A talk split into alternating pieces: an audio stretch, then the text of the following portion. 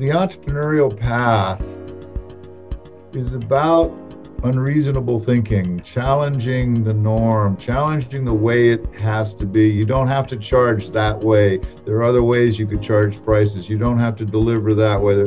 But it's combining that willingness to think a little different with discipline.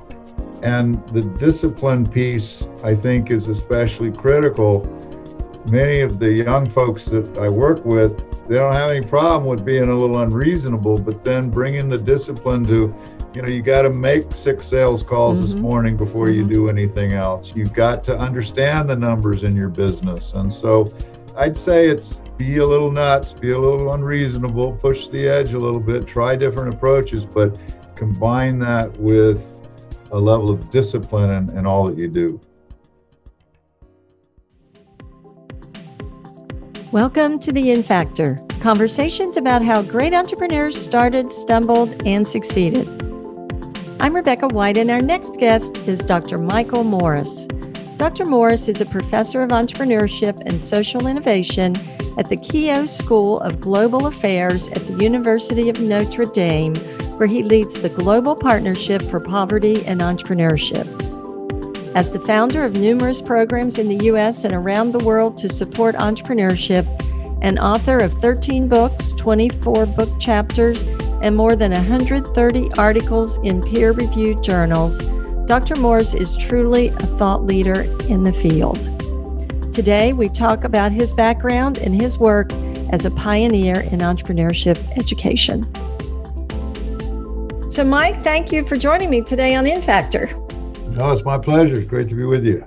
So, we've known each other quite some time from PhDs at Virginia Tech to working together when we were both in the greater Cincinnati area. And we've developed a number of programs together. And it's, and you know, on my part, it's been an honor to be a part of this journey with you as we've worked to advance entrepreneurship education over 20 some plus years. Makes us sound pretty old. I don't want to go into all the years but it's really it's really been great working with you and i'm really excited today to have you on the program and to get to share what you're up to some of your journey and what you're doing right now with our listeners. Well thanks rebecca. No it's a pleasure to be here and work with you all these years and this series you got with these entrepreneurs is uh, really exciting. Thank you. You just have to promise not to tell any of the conference stories. but before we get started into some of the things you've done and you're working on right now, which is, is you've had a phenomenal career so far, and I know there's a lot more to come. I'd like to bring our listeners up to speed about a little bit about about you personally and few of these things we've talked about, but there's there's a lot about you I still don't know after all these years. Where did you grow up and what did you do before you became an educator and why did you decide to pursue this field? I know your PhD's in marketing. Well, I actually grew up in a military family, so we moved a lot, which I guess got in my blood because I've continued to sort of experiment with new things and move to new places throughout my career but it was a neat way to grow up in one sense. I mean, you didn't have any roots, which was unfortunate, but you were constantly encountering new places and new people. And so I think that environment and, you know, my father and a lot of the fathers of the kids I grew up with were World War II heroes. And mm-hmm. so, you know, they instilled both a sense of adventure and discipline and hard work and other kind of things and and many of us. So i think that was sort of formative for me. You know and then when i got to college i was also in the military myself for a little while and so i was trying to catch up and graduate close to the time when my high school colleagues graduated and I ended up studying economics and took everything I could in economics. And it wasn't business economics, it was sort of pure economics. Mm-hmm. And I had a professor who, the whole reason I ended up focusing on, I don't think I picked a major until like a year and a half before graduating and then hustled to finish. But the guy who inspired me to pursue economics became a mentor. Mm-hmm. And I was picked up a master's degree in uh, in economics as well, and and was fixing to become an economist for the state of Ohio. And I go by to say goodbye to him, and he has me in his office and, and says, Ah, you don't you don't want to take that job. Why don't you hang around here and get an MBA? And I said, I don't. And he said, Well, I spoke to some people at HBCU, a historically black college, and they'll give you a full time teaching job teaching economics, and you can pick up your MBA from us at the same time. And so I did that and teaching economics at a historically black college to a lot of great kids, but from inner city Detroit and Cleveland, and teaching economics was a real lesson in terms of how to teach. And, mm-hmm. and so that's probably what inspired me to become a teacher. I got to the end of that year, and the kids, you know, you go to say goodbye, and they, you know, there's not a lot of times you get like an ovation. Yeah. From students. And so that kind of made me think that maybe I had a path that I was supposed to take. So I ended up going to Virginia and teaching at a small college and working on PhD and trying to do both full time. And that's where I met you at Virginia Tech. Uh, I wanted to study entrepreneurship because that was rooted in my economics. I, I was always frustrated because economists, when you take basic economics, you, you learn about the four factors of production land, labor, capital, and entrepreneurship. And the problem was all the professors and courses talked about land, labor, and capital, but they didn't talk about entrepreneurship. No and entrepreneurship. Yet that seemed like the most, to me, was always the most intriguing. And back in those days, you know, I was sort of the free market economists and all my colleagues were like socialist economists or Marxist economists or labor economists or whatever, and urban. And so when I went to get a PhD, my interest was entrepreneurship, and they didn't have entrepreneurship PhD programs back then. And so the closest I could get was marketing because marketing had a whole sub area that looked at innovation and new product development and that sort of thing. And so and there was a i sort of paralleled i took a lot of management courses and there was an entrepreneurship guy max wortman who was you know i'd taken class from him. He, he was sort of a father figure to many of us. So i got my phd in, in industrial marketing or business to business marketing which was a little closer to what i was really interested in. And so then when i got a job with abd you used to be able to leave college without your dissertation but I was working on my dissertation, but I took a job at Old Dominion University and I went to the department chair the minute I finished my dissertation and said, Hey, I want to teach an entrepreneurship course. And he said, No. And I said, No, no, hey, I want to teach an entrepreneurship course. And he said, No. And so we finally agreed that I could teach this course if it was an overload for which I wasn't paid. And so almost from getting my PhD entrepreneurship has been my passion, and marketing was kind of a vehicle to, to get there. In the early years, most of my teaching and research was marketing, but every semester there'd be a little bit more and a little bit more, a little bit more until eventually it was 90% entrepreneurship and 10% marketing. Yeah. That's that's a great story. A lot of things I'd love to dig into in there. Interestingly, you mentioned your military family and you've done work with veterans. Do you think that there's kind of some different perspectives about this? Do you think when someone comes out of the military, they're well suited to a career as an entrepreneur, or do you think that that plays a factor in? in- oh yeah, a huge factor. I mean, veterans actually start businesses at a meaningfully higher rate than society on average, and they succeed at a higher rate and I think that's because th- there's a lot of parallels. The commitment to the mission. Well, you've got to have the same commitment to your venture as a mission. Discipline, resilience. We think about the military as somewhat bureaucratic, but when they're in the middle of battle, they're not bureaucratic. They're adaptive. They're resilient. They're they're they're innovative. They figure out ways, you know, to protect the tanks when they're not ready for the roadside bombs. And the hard work, the fact that you got your your brother's back, you know, translates well into the entrepreneurial arena. So mm-hmm. I think there are many elements there that do prepare veterans. And I I mean, they understand the, the role of the individual and yet the role of the team. So we always saw that it was sort of a natural path.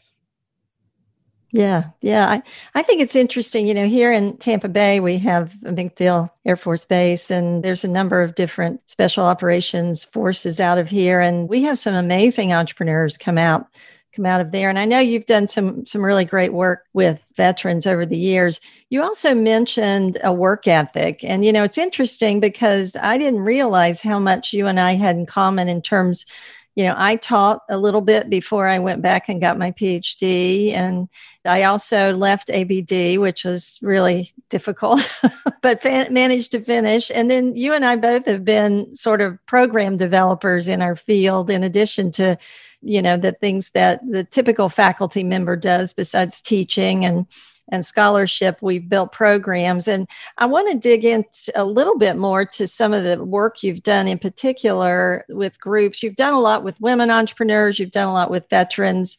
I know you're a machine because you've gone from campus to campus and started a number of programs so you've been a an academic entrepreneur. But i know for a number of years, you worked in locations like South Africa, Haiti, several urban US cities, and you worked with Native Americans, I believe. But you've also worked a lot with impoverished groups to advance entrepreneurship in a lot of different contexts. And recently, you launched the Global Partnership for Poverty and Entrepreneurship.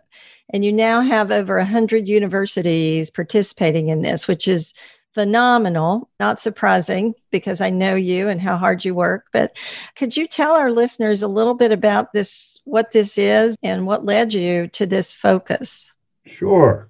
Well, I've had the fortune, and I think you have as well. But, you know, when I came out with a PhD and tried to teach entrepreneurship, there were no textbooks. There were, there was, you know, the original material I used was a compendium called the Encyclopedia of Entrepreneurship, which was a book of sort of scholarly readings by Karl Vesper mm-hmm. and Don Sexton and, and some of these guys.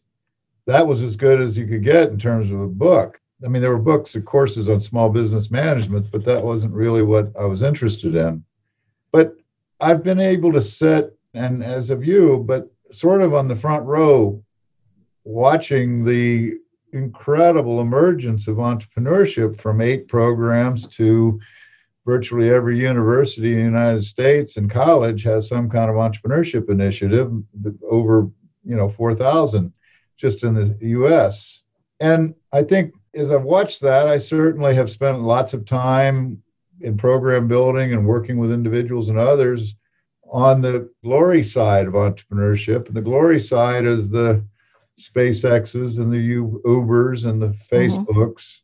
But those glory ventures that dominate today's textbooks and readings and much of the research are less than 1% of startups. The other 99% are hugely important and yet sort of relegated, if not denigrated. And I've always seen entrepreneurship, you know, the, the magic of entrepreneurship in terms of creating SpaceX or Uber is certainly in a Schumpeterian kind of perspective an amazing potential for society.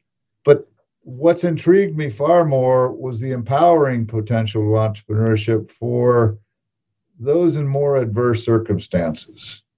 Nothing frustrates me more in this day and age when I hear somebody get up in front of other people and go, Well, entrepreneurs are born and if you're not born, you know, there's like there's some gene, entrepreneur gene yeah. or something. Yeah. And what's beautiful about entrepreneurship is it's democratic. It's open to anybody and everybody. And not anybody or everybody could have created SpaceX or Uber, but they can create something. Mm-hmm. And as academics and scholars and teachers, our role is to take that something and help it be more than maybe you know a failure or a marginal business but i just profoundly believe that entrepreneurship is is about empowering anybody and everybody to a better life to control over your life to you know an identity to an ability to give back and so much of our work has had this sub theme of entrepreneurship under conditions of adversity.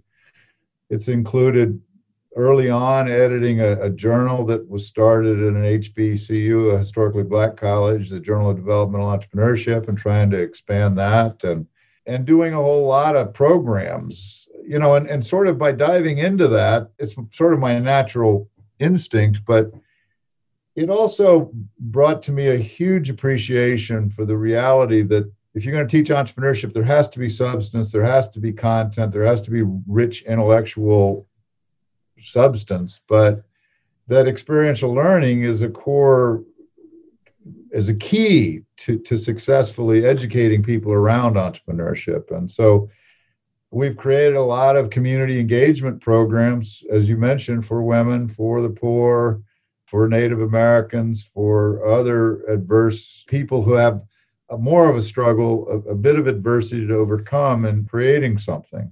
And so at the back end of my career, that's all I'm doing. So my whole focus now is whether it's research or or teaching or the community programs we do, the things to connect scholars. It's all about poverty and entrepreneurship as a pathway out of poverty. Well, that's really exciting. And I think you've recently moved to Notre Dame to have a platform for that, right? They've been Will, and you're you're actually not in the business school, right? You're in a different college. No, for the first time in my career, I'm in a basically a public policy school, the the Keough School of Global Affairs, which is an eclectic, a very exciting, intellectual, a lot of intellectual, you know, clashes that are intriguing and you learn from. I mean, our faculty has the Obama's chief of staff and you know, in, interesting characters like the uh, Paul Ryan is associated with the faculty, the, the former head of the, you know, Speaker of the House. Mm-hmm. But it's a place that's committed to addressing big social problems on a global scale, whether that's hunger, whether that's the environment. But poverty is a central theme. And so this is a, a wonderful platform for me. They're letting me run with what I want to run with, and the global partnership for poverty and entrepreneurship is is is one piece of that. Right. I love you mentioned transformation, and that has been one of the most rewarding things for me about this career is to watch the transformation of people, students, and others that I've had the chance to work with. I know it has been for you as well. One of my favorite quotes is from the late Jeff Timmons. It's on the wall in our center, and it goes More than ever, we are convinced that the creation and liberation of human energy through entrepreneurship is the single largest transformational force on the planet today. And, you know, I know you have talked a lot about transformation. I've heard that in a number of your presentations. And I know in a recent lecture on entrepreneurship and poverty, you talked about entrepreneurship as true potential for empowerment and transformation. So as we as we look at I, I guess I have two questions. One, you know, you and I have talked a little bit about about poverty and how s- sometimes not having a lot of resources can actually be an advantage in entrepreneurship. It doesn't feel like an advantage maybe, but but there may be some advantage which sounds, you know, might not sound right to a lot of people. But I'm curious about that. Do you feel like that? Do you feel like poverty is a launching pad for entrepreneurship, like we talked about some of the other some of the other experiences? Well, I wouldn't go that far. We've done work, conceptual work, that when you talk about poverty, first of all, you have to get past, you know, poverty isn't a characteristic of a person, it's a characteristic of their situation. Mm-hmm. And so it's the situation that's causing the problem, not the person. Mm-hmm. And mm-hmm. the person has rich entrepreneurial potential. But poverty, and there are aspects of the poverty experience, we might call them poverty assets, that so you're used to setbacks, which creates a kind of resiliency. Mm-hmm. You know, you keep getting back up off the floor. I mean, you're hit with eviction from your house. You're hit with some crazy medical bill because you don't have proper health insurance. Yet you have chronic health problems. You're hit with a with kids, you know, arrested for something that maybe they didn't do, or, you know, you just you have these setbacks and that creates a kind of resiliency that's certainly consistent with entrepreneurship similarly you have to get clever you don't have the resources to pay the rent and also to pay this month's medical bill and also you know so you've got to be able to you know what we call bricolage, but in a poverty context, in terms of use the things at your disposal, use the resources at hand, use them in non conventional ways, and get through. And so, yeah, I think those things are consistent with entrepreneurship. And part of our challenge in the programs we run is is to get people to make that connection because mm-hmm. they don't think of those things as having anything to do with entrepreneurship. It's just survival. Right. And so at the same time, you know, poverty is multidimensional. It's it's not just a lack of money. It's often a weaker education. It's literacy challenges, financial, technological, functional literacy. It's transportation issues, housing issues. It's single moms and childhood pregnancies, and just this whole, you know, multifaceted set of issues, not just money. And so we've come up with this concept we call the liability of poorness, which mm-hmm. we use that term just because in entrepreneurship, there are two very popular notions, commonly known notions of liability of smallness and liability of newness as things any entrepreneur has to overcome. Well, our argument is if all entrepreneurs have to under, overcome the liability of newness and the liability of smallness, they don't have legitimacy, they don't know their roles, they don't have any bargaining power with suppliers. They, well, the poor have an added burden in trying to address those liabilities because of the liability of poorness, which which includes literacy shortcomings. It includes a scarcity mindset that makes it hard to you know, you go to a poor person, you say, well, the first thing you got to do is write a five year plan. And they go, wait a minute, a five year plan, five year financial projections. I live in the here and now. I'm trying to figure out whether to pay the rent bill or the medical bill this week. So there has to be an adjustment to get me to start to to be able to plan ahead mm-hmm. and think strategically and they suffer from non what we call non-business distractions. So it's hard to concentrate on your business when your aunt has moved in with you and has a, a chronic illness and you don't have enough food this week and and you have these and the landlord's kicking you out and you know you're trying to not just run a business that may be a cleaning service but think about how we might grow and move into new market segments That, well no you don't have any room for that because these distractions and then the last part is what we call a, a lack of a safety net. You, you have nothing to fall back on. So when you hit things like COVID, you're in deep doo doo because you just don't have the everything you have is in the business or is in inventory or you know but it, there's no safety net and nothing you're not necessarily bankable your friends and family have given you anything they have but so you take those factors and they create i guess my point to your question is yes, there are some things that work for you, but you've got these other liabilities that sure. really make it tougher. Yeah, yeah. That makes a lot of sense. And, you know, everybody suffers from distractions, but those can be crippling distractions. And so, really, when you're working, as we often do with students, when you're working with these groups, you have to really look at the, the whole complex set of variables that they're dealing with and try to you know not only teach these basic business principles of how to how to develop a business but also you know help them develop a new lens through which they really look at the world and does some of that is some of that about helping them believe that it's possible and helping them get beyond the limitations that they might see some but i have now had the privilege to work with thousands of low income people trying to start things, not just here, but in other countries and developed and developing contexts.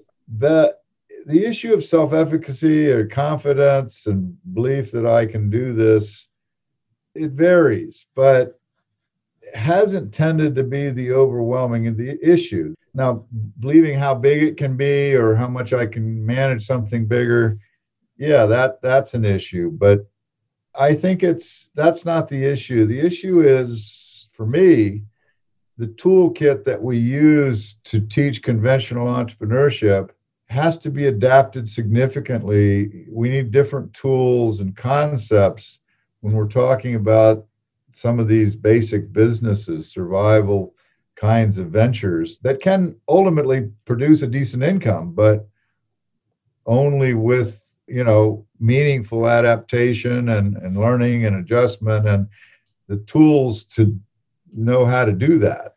And so things like the lean startup or the business model canvas, I think are are not necessarily appropriate tools relative to some of the things we've tried to develop. So, a lot of this partnership with these now over 100 universities is about their contributions from other thought leaders around this space and how this can be done. Is that correct? Would you say that? Yeah, and that's, I mean, one of my favorite things about the field of entrepreneurship, and I know you have the same experience, but, you know, many of us have come up with neat concepts and frameworks and tools and approaches but it's never proprietary. It's a sharing community. And so the idea that here's a neat tool or framework or perspective I've come up with, for me, it's kind of a joke to put a little C next to it on a PowerPoint slide. You know, it's about trying to make a difference in the world. And that means sharing these ideas and this intellectual property. And that's to me what the global partnership is about is encouraging much more collaboration and sharing around one of the most vexing issues in the world. Yeah, collectively, we're going to be able to get a lot farther than individually. I agree with that. We're nearing the end of 2020 as we talk, and it's been a pretty tough year. and due to COVID, I think I saw that poverty rates have gone up globally for the first time since 1998. So, that means what you're working on is very timely. Do you have any context to add around what's happened with respect to poverty and COVID? Yeah, you know, I mean, one of the great challenges today is our failure to really understand the interplay between some of the big issues and problems we face. And so, you know, I'm a huge believer in protecting the environment, you know, but I want to protect the environment in a way, you know, you, you may have to make some compromises in the kinds of development that you do, but you don't want to impoverish more people in the process. And the COVID thing, I think, is a good example. I don't believe we've even begun to see the real carnage that is going to. I mean, think about how many, just in the United States, much less governments in other parts of the world. But think of how many tax dollars have not been collected in the last six months.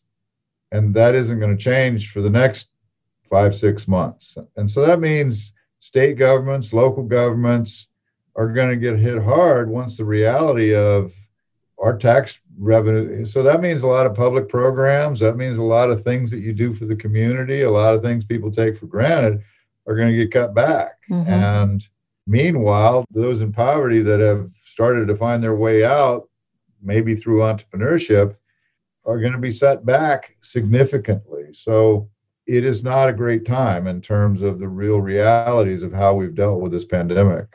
Yeah, it's been a really interesting time. And it's for those of us who look at the world through an entrepreneurial lens, we see plenty of opportunity because there are so many problems out there.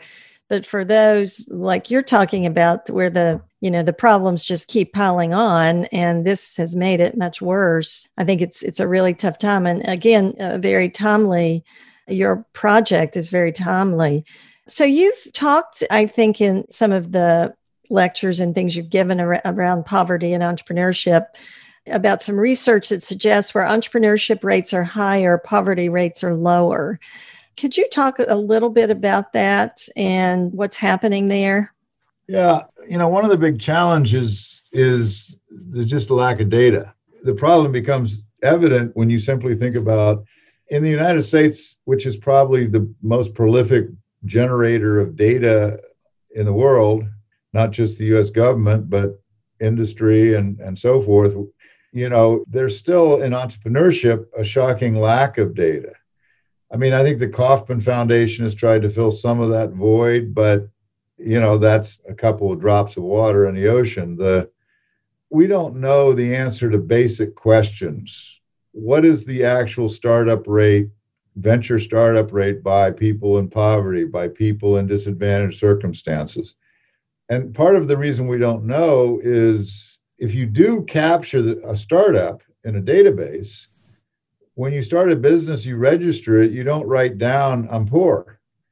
So, so you have no way to track that.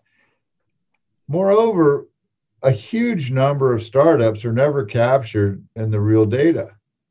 You know, many of the entrepreneurs that I work with in poverty, you know, they start making candles or they start making baby bibs or they start cleaning homes or whatever they do, but it's not a registered business. It's like, you know, it's, I don't like this term at all, but like all buzzwords, it's now part of the lexicon, but people talk about a, a side hustle. It's like that other irritating word, pivot. But you know how that goes in terms of once something catches on. But the reality is, there's a lot of that activity that just isn't captured. And so then when we fast forward to some other fundamental questions like, what are the failure rates of businesses started by the poor? We don't know what percentage of businesses started started by the poor achieve any kind of growth versus simply they sustain the person we don't know so i just think the knowledge gaps we live in an age where everybody on the right and the left is saying evidence evidence make decisions based on evidence but it doesn't seem like most of the decisions being made are by those same people are are necessarily evidence based and we don't have a lot of evidence in terms of poverty. There are people who will argue entrepreneurship is bad for the poor.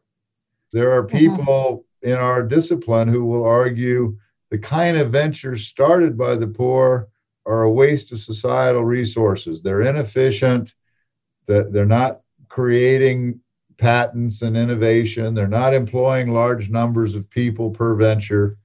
They are employing large numbers of people, it's just not that many in a given mm-hmm. venture. But mm-hmm. so there's just a lot of misnomers and misconceptions and myths, I think, about the reality of, of what entrepreneurship can do for not just the poor, but other people in adverse circumstances. You know, the formerly incarcerated, abused spouses that have to go live in shelters. Where, where do they go from there? Well, they can go to entrepreneurship. And so it's shocking how little we know. Yeah. You brought up a lot of really interesting points there. You know, there are a lot of people, I think, that question capitalism and entrepreneurship is inherently capitalistic in its roots. And they suggest that capitalism creates inequality. And you're really saying that capitalism is one way for us to reach a better standard of living, all of us. Yeah. Well, you know, a lot of it is also seems to me is sometimes terminology. Mm-hmm. You know, capitalism sounds like a bad word to some of these folks, but free markets, well, that doesn't sound as bad, right? Right. So, but when we get past the lexicon, I think the evidence, I mean, you said something a few moments ago, Rebecca, that is really important. Poverty rates are up for the first time on a, so we have to distinguish on a global scale developed economies from underdeveloped or developing economies poverty rates in developed economies have been stagnant since 1960, since President Johnson declared a war of poverty in the mid 60s. Mm-hmm. They've hovered, they've gone up and down modestly, but basically hovered right around 13, 14%, in spite of a trillion dollars a year now being spent on poverty.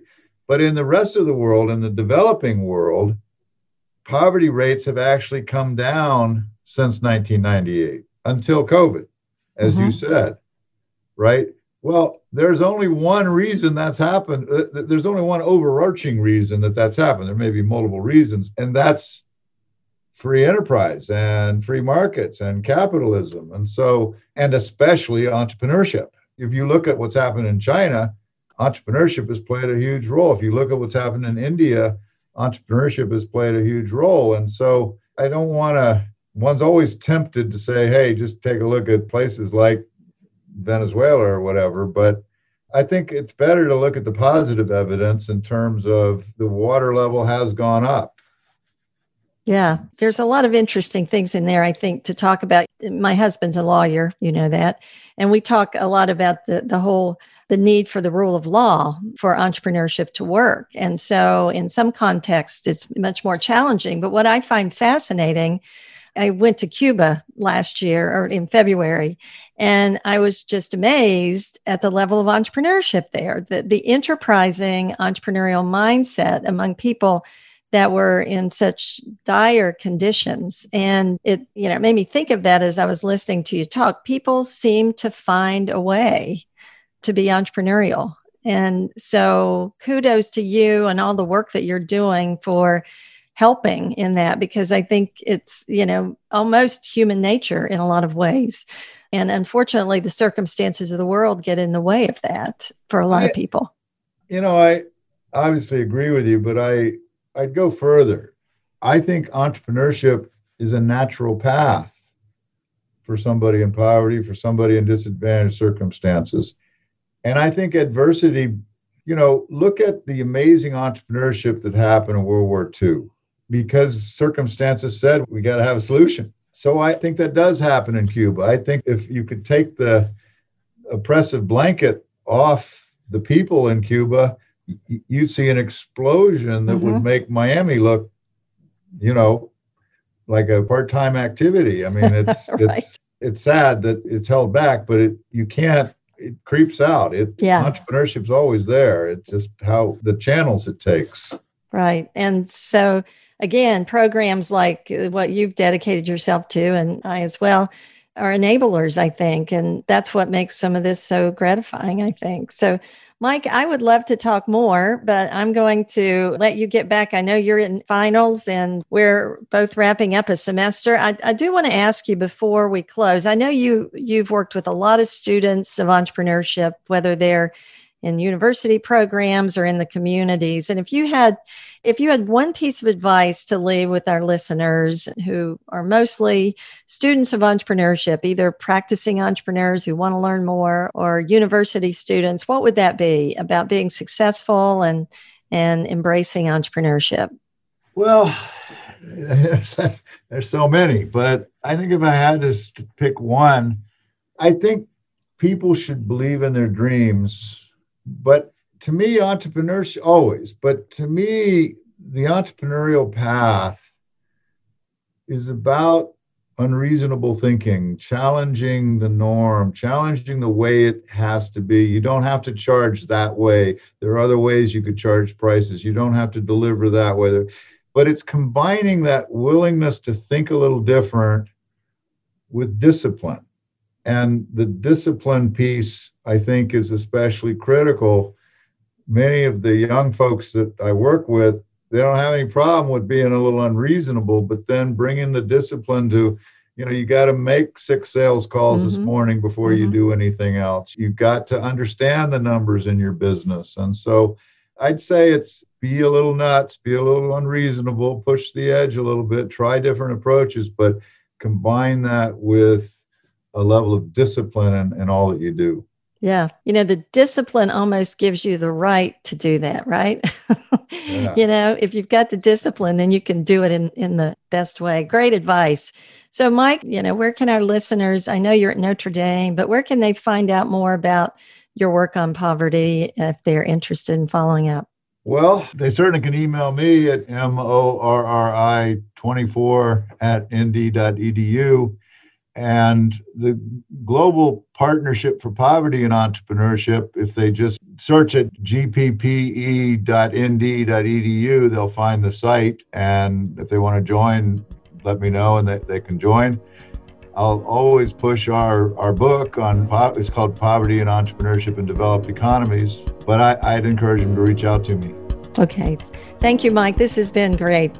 Thank you, Rebecca, and thanks for all you do.